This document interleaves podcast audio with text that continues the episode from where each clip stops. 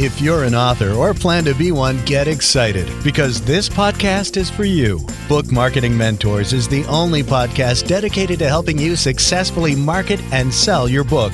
If you're ready for empowering conversations with successful marketing mavens, then grab a coffee or tea and listen in to your host, international best-selling author Susan Friedman. Before I introduce you to today's guest expert, I have some exciting news to share. At long last, the Book Marketing Mentors Premium membership is a reality. This is a brand new membership site that's going to give you even more tips, techniques, and insider secrets from the experts. When you become a premium member, you're going to enjoy even more valuable ways to use your book to make money and thrive as a trusted expert authority in your field. As a premium subscriber, you'll get exclusive access to even more of my book and author marketing proven strategies, tools, ideas, and tips to help you market and sell more books. You'll get monthly exclusive deep dive discussions with some of the best guests I interview on the Book Marketing Mentors podcast. And then finally, how would you like me to interview you? Every month, I'll feature an interview with a nonfiction author, and you've got an opportunity to be chosen as one of those guests. Check the show notes for a link and join the Book Marketing Mentors Premium membership today so that you can also take advantage of the special introductory price. Now let's get on with the show so that you can meet this week's guest expert and mentor. Welcome to Book Marketing Mentors, the weekly podcast where you learn proven strategies, tools, ideas, and tips from the masters.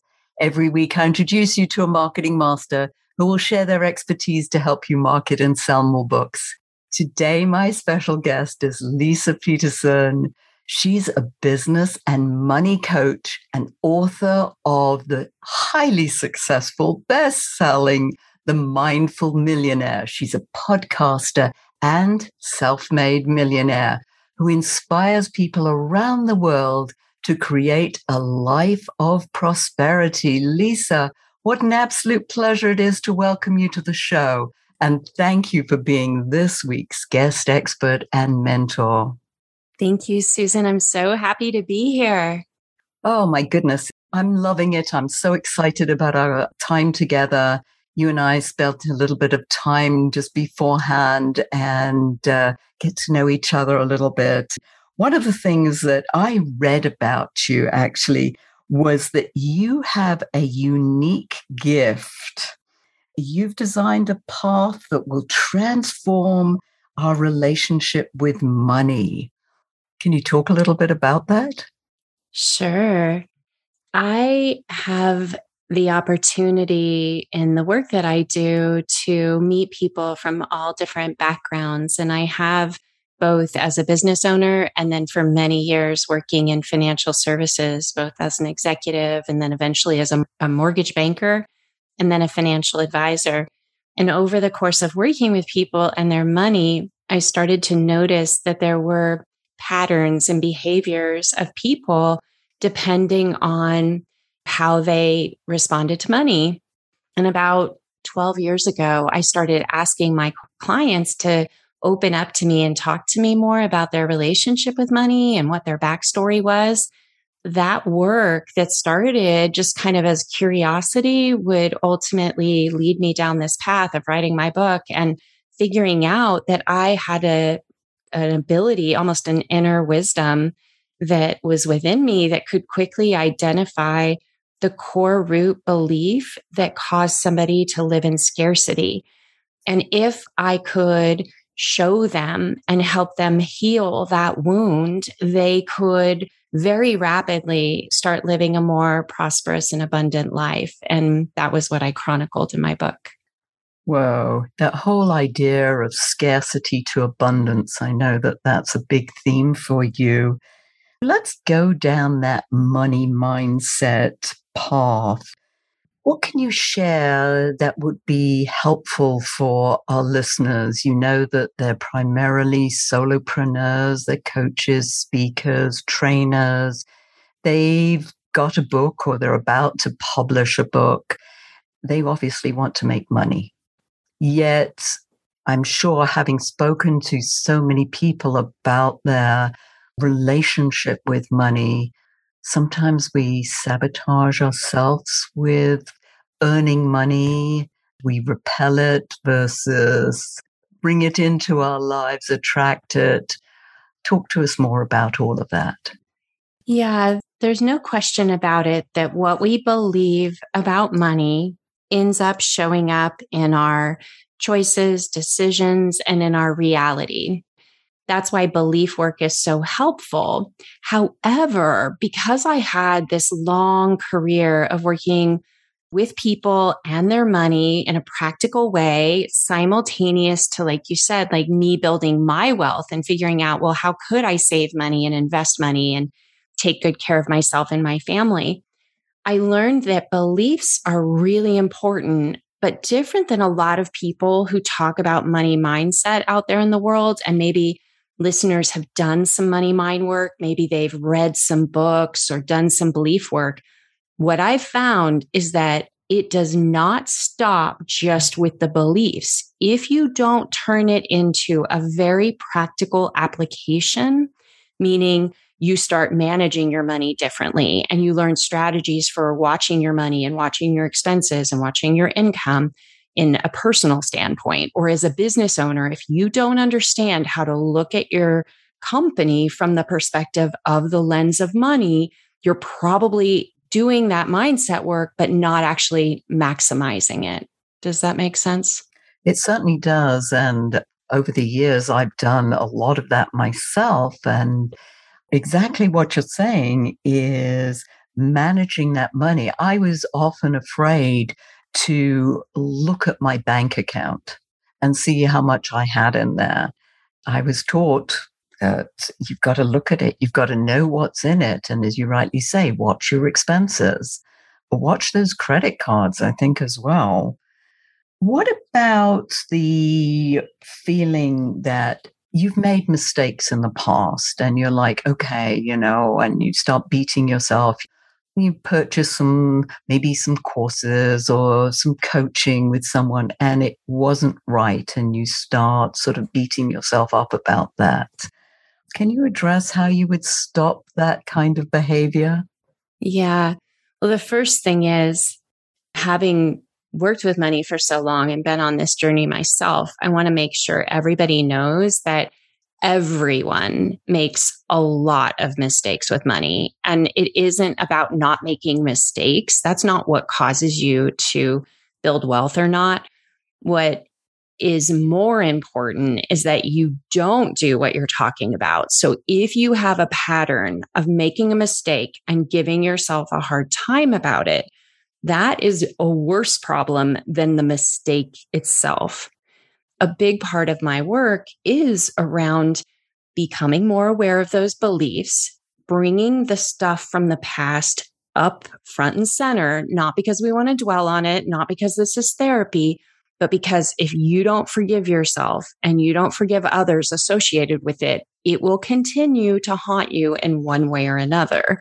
So, a lot of this work with money people don't always realize comes down to your ability to forgive and let go and release these stories of shame and mistake and regret and oh i you know shouldn't have done that. And if i had only done this then everything would be perfect. Like those are the things that actually keep you from being clear spacious in your awareness which is closer to abundance than scarcity right? Scarcity just tunnels your vision. So you only see a few options. And that's what we're doing. Most people live in the regret. They only see a couple possibilities for any given situation. They do those things that seem like, oh, this must be what I have to do. It doesn't lead to what they want. And then meanwhile, if they had just changed the way that they you know, were letting go of the problems of the past, they could have looked at all these other possibilities. And that's what they lean into. And that's how they make their better decisions. And that's how they build wealth. So that's a great segue into this whole idea of feeling more confident and empowered. Have you got some specific tools that you could share with our listeners that they could easily implement, let's say, when they finish listening to this? One of the things I notice a lot in this whole line of, you know, the inner critic taking over comes down to self trust. And I don't think it gets talked about as much, but self trust with money, meaning you know you can depend on yourself no matter what, right? That's what that means. If you haven't been able to depend on yourself, and you want to just tell yourself, oh, I can trust myself, it's probably not going to work. So, what do you do? You have to develop a practice that is going to actually get you into a position of being able to trust yourself. What's funny about that is that this is why I talk a lot about fear and failure and mistakes not being a bad thing because one of the tools that you would help yourself to develop self trust around is actually doing things, having it not work out, being okay with the fact that it didn't work out and the fact that you keep moving forward ultimately to find the things that do work. That is actually one of the cornerstones of developing self trust. You actually have to fall down and pick yourself back up and then eventually, you know, if you're learning and you're eager to get it right, you will figure it out. You know, that's one of probably five things, but it's so important that you realize that sometimes you have to walk into the fire, right? Rather than run away from it. How's that? Does that make sense? Oh, it certainly does. And I just think of my own situation, the number of times that I've done that. And then I beat myself up and it's like, oh, Susan, you did that yet again. But you're right. You know, I know I keep moving forward and finding better ways to do it, better ways to trust myself with money. So this practice is, is extremely powerful. You talk about mistakes. Our listeners love learning more about mistakes. What other mistakes do people make around this whole money mindset and managing their money? I think one of the biggest that comes to mind that we can really have a hard time letting go of and forgiving ourselves is we look back at our life and we think, I made all this money. Like if we go back and total up our tax returns or something, it's like, I've made millions and I do not know where all that money went. You know, that would be one of those where it is actually very helpful to notice something like that. That if there's a tendency to not save money, and I think for business owners, this is the unspoken secret that too few people talk about. People talk about having this really high revenue oriented business, like I'm a seven figure business. I really don't care at all about that. What I care about is what I'm keeping and what others are able to keep. I think that what we've got to realize is first of all, comparing to anybody else is useless. You don't actually know the bottom line. The more you know your bottom line, the easier it is to know that you're going to do something different. And many times businesses aren't structured with the right profitability metrics. And if that's the case, the sooner you know that, the sooner you can start to reconfigure the way that you spend your time creating better systems, creating more leverage, creating better tools that increase the amount of money that you're making and hence being able to keep at the end. So, of course, this begs the question can you share at least one or two of those tools that we might be able to use that sure. are easy to use? When you say tools, you mean how do I create more leverage in my business? Or is that something that we could emulate? I think so. I mean, it's trial and error, just like anything else. But many of us start out coaching one on one, and we get to a point where we're like, I don't know that I can actually charge anymore and feel good about it. Yet, when we total up all the hours that we're comfortable coaching, we realize that that's not going to reach our financial goals. And going through the process of figuring out how can I create other structures inside of my business that would allow me to have more leverage so that instead of maybe charging people $500 an hour, which is fine, what if I could make, you know, $5,000 an hour or $10,000 an hour? Like, what might that look like? We don't have to go into those details, but the thing that I think is amazing about human beings is many times it's just that we're not asking ourselves that question like what could i do to make $10,000 an hour? And how might that look in my business? And get yourself out of just looking at getting there one way but maybe looking at getting there five different ways. I love that idea of are there other revenue streams that our authors could take? And uh, speaking coaching online programs. I mean, all of these. And of course, what else can you do with your book? So just having those other revenue streams. And I love the idea of taking a figure like $10,000 a month and saying, okay, what would it take to break that down? And, you know, what could I do to perhaps bring that kind of money in? It's a great question. What else about this whole idea of, you know, feast and famine? And I often find at certain types of times of the year, for instance, that more money comes in than other times of the year. How can we stop that sort of, you know, ebb and flow, roller coaster, up and down, feast and famine, all these different explanations? hmm yeah, this is probably one of the reasons why uh, about four years ago in my business, I looked at that up and down and I looked at the private coaching that I was doing. And I, I just kept thinking in the beginning, all I did was say, I don't like that and I want to change it. And what if I had enough money coming in every month that would cover all of my expenses? So anything I made with coaching would go straight to the bottom line. That was when I began doing mastermind groups that would require someone to make a commitment to work with me for a year and be part of something bigger than themselves and finding the things that we all had in common, you know, people that I had already in my community. I went one by one to people that I thought would be a great fit for what I wanted to create and the value that I thought was there. And sure enough, it became a reality in a very short amount of time. I didn't need any direct marketing. I didn't need a big following. I just needed to know that there were a certain number of people that were interested in conversations that I wanted to have who I could bring together. It was amazing the first year of having that set up because all of a sudden I was like, well, I've got all of this covered. It's consistent. I'm not watching my numbers go up and down, feast and famine every month. And it gives me a way of having more control over my life and my business that than I was feeling. Cause especially if you've left a job where there was a regular paycheck, that can also be really, I'd say harmful to your confidence to n- no longer have that. And so the sooner I could get that, the more enjoyment I had in my business. It wasn't just about the money. Would you consider that as passive income or do you put that under a different category?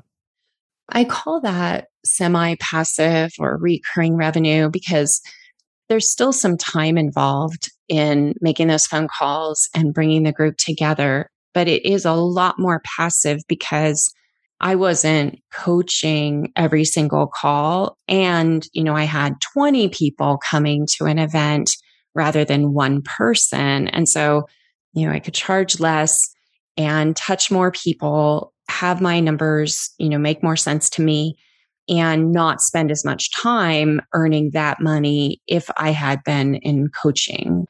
It's raising the amount of money I could make each and every hour that I invested in it. And then the more people that participated, obviously that number would go up. So it's not passive, but truly I'm a passive investor in other things. I'll just say like there really is very little that is passive in entirety, even if in the beginning you invest in dividend paying stocks, which would be more of a passive income. you still have to research those and decide which ones you're going to buy and go through the process of buying them even if you're paying your you know advisor to buy them for you. You still have work. It's kind of like that with pretty much everything. And so i like to look at it more of like imagine zero would be no work at all and 100 is tons of work where does it fall mm-hmm. some things might be a 10 other things might be a 90 one-to-one coaching is more like a hundred and a membership might be at 40 or 50 depending on how you organize it Yes, it's interesting because I always thought, oh, you know, if I had courses, that would be passive income. I wouldn't have to do anything. But as you rightly say, no, that's not the case. You're still doing something, and there's really no such thing as passive, passive income because you've still got to do something, some work behind there even if it's just putting the course together or then looking at marketing, selling it. So, yes. What other mistakes do you find that uh, entrepreneurs make that would be helpful for our listeners?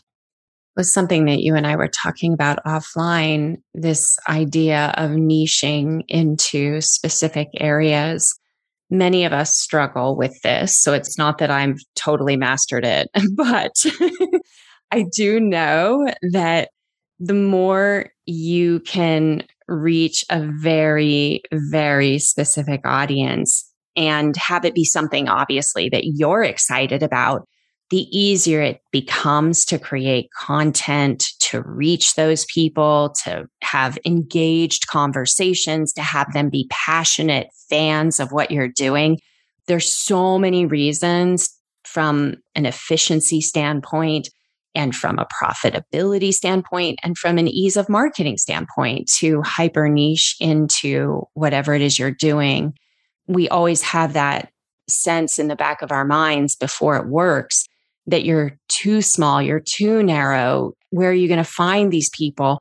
And that's the funny thing is, is that you've got to get past those beliefs in order to have the kind of success that you could have by focusing. And the other day I had somebody on my podcast and he had built this very successful business all around golden retrievers. I was like, wow, that's amazing. And he said, at first I wasn't sure if it was going to be puppies or adult golden retrievers. And I was like, wow, you know, we're really getting niche. And he's like, it became golden retrievers. And then he just said the fan community is so strong here that they're able to support their whole family successfully. And now he's starting another business because of the success. And he's like, well, I don't even have to focus on the profitability of the other business right now because golden retrievers has worked so well for me. And I just hear these stories all the time. And I'm like, wow, we live in a very fascinating world that old beliefs would not allow you to think that way. But because of the internet, we have limitless opportunities here. We certainly do. And I love that story. And I'm going to share that too, because, yeah, that just focusing in so targeted on something that there is a market for. I mean, you've always got to make sure that whatever you're niching down to, that whatever micro niche you go into, that there's a market for it. Something that you alluded to is uh, what I call fear of focus. And I get this question all the time when I talk about niche marketing. And that is, well, if I'm in this market, does that mean I can't sell to anybody else? And no, you can sell to other people. It's just that you're marketing efforts are more effective and more efficient when you narrow down and just talk about golden retrievers. for mm-hmm. instance. So, yes, I love that. And they can take years, in all fairness, especially like for me, I help people with money. I help people that are oriented to more spiritual insight. It was all about the combination. But even as I go down the journey, it's like I still find new nuances of people who are attracted to my work that I might not have thought about until I can see the patterns of what's happening for people and then what it is that they are actually seeking and what they gain from it. And so I, I feel like I just continue to learn. Oh, we're constantly learning. I would say if you're not ripening, you're rotting. So let's keep ripening. Leisa, that's a great segue into telling our listeners how they can contact you to find out more about your products and services. The best way to get a taste of what I'm up to is to go to wealthclinic.com forward slash vision. And, you know, on my website, I've got a blog, I've got a podcast, but in this opportunity, I'm sending you like the first chapter of my book. I'm sending you a meditation. I'm sending you other resources that would allow you to look inside of this relationship that you have with money, kind of notice if there's some patterns of scarcity that are still hanging out. And the meditation would help you start to shift those patterns quite miraculously, actually. Oh, that's beautiful. Thank you. One of the things that I omitted to tell you in uh, our talk earlier was that we end off with a golden nugget, some sort of words of wisdom that you could leave with our listeners.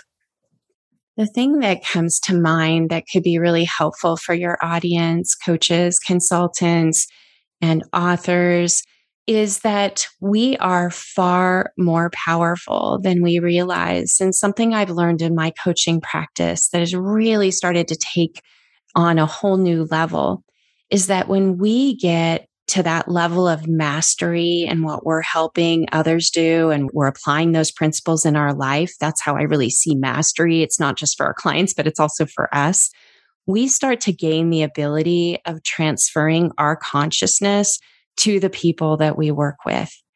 It sounds kind of hocus pocus woo woo, and maybe it is, but what I have found is that our ability to be so confident and so clear in how we can help people transfers into confidence with the people that we help so they can make strides far faster, exponentially faster than we did ourselves. And I just mention that because again, we're a lot more powerful than we realize. And if you don't know that that's happening, you might not elevate the prices that you're charging and the programs that you're offering because you don't realize just how magical you've become. And you have that magic. I know that you have ways in which you can share that with our audience. We also are going to pop over to our member area. And I know, Leisa, you'll share some more insider secrets with that group. I look forward to that. In the meantime, thank you for sharing your wisdom here. And listeners, thank you so much for taking time out of your precious day to listen to this interview. And I sincerely hope that it sparked some ideas you can use to sell more books. Here's wishing you much book marketing success. The time is now to take action and finally build your book selling empire. And the great news is that Susan is here to help you. Visit bookmarketingmentors.com and sign up for a free 15 minute book marketing strategy session with Susan. She'll help you discover your first steps to marketing and selling your book. Only those who take action are rewarded, so visit bookmarketingmentors.com and we'll see you again next week.